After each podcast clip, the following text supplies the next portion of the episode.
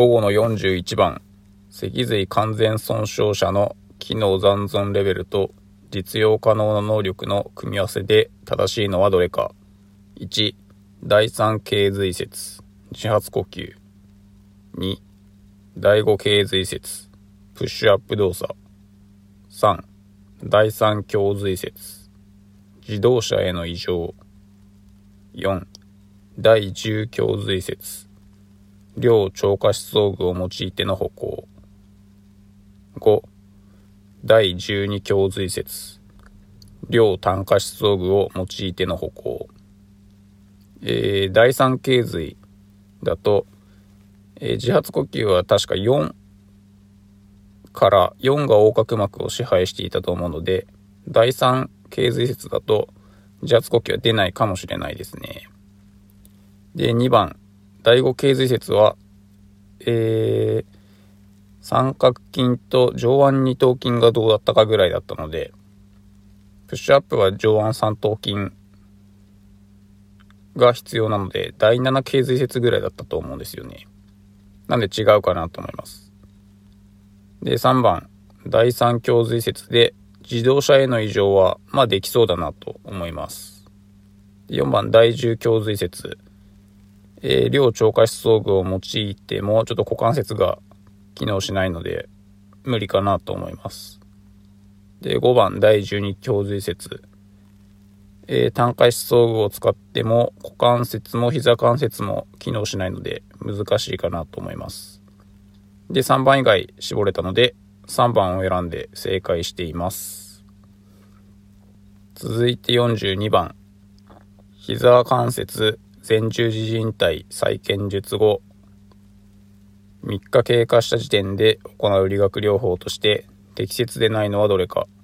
1、ゴムチューブを利用した膝伸展運動。2、膝装具装着下での自動解除運動。3、CPM を用いた関節可動域練習。4、ハーフスクワット。5、アイシング。えー、1番ゴムチューブを利用して膝関節伸展運動。うん、これあんまり良くなさそうな感じですよね。膝関節伸展して、ちょっと頸骨前に出ちゃいそうなんで、あんまりかなと思います。で、2番、えー、膝装具装着下で自動解除運動をしていいと思いますし、3番 CPM 用いてのアロームエクササイズはしていいと思いますし、で、ハーフスクワットはちょっとと荷重もそうですし、だいたい賞金使っちゃうのであんまり良くないかなと思います。で、5番、アイシングはした方が、傷もまだまだでしょうし、した方がいいかなと思います。で、1と4で迷ったんですけれども、まあ、よりしない方がいいのはやっぱりハーフスクワットかなと思って、4番を選んで正解しています。続いて43番。発症初期からいい転倒性が見られるのはどれか。1、シャルコーマリートゥース病。2、筋萎縮性側索硬化症。3、進行性角上性麻痺。4、脊髄小脳変性症。5、パーキンソン病。えー、1番、2番は、えー、末梢神経の障害なので、まあ、進行して重度に筋力低下しないと、まあ、転倒はしないかなと思います。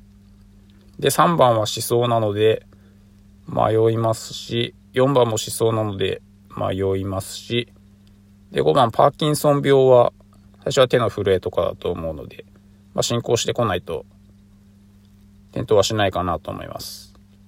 で、3と4で迷って、まあ、3、んまあ、イメージですけど、進行していかないと、転倒しないかなと思って、4番の方が転倒しやすいかなということで、4番を選んだんですが不正解。3の進行性拡張性麻痺が正解でした。今回は以上です。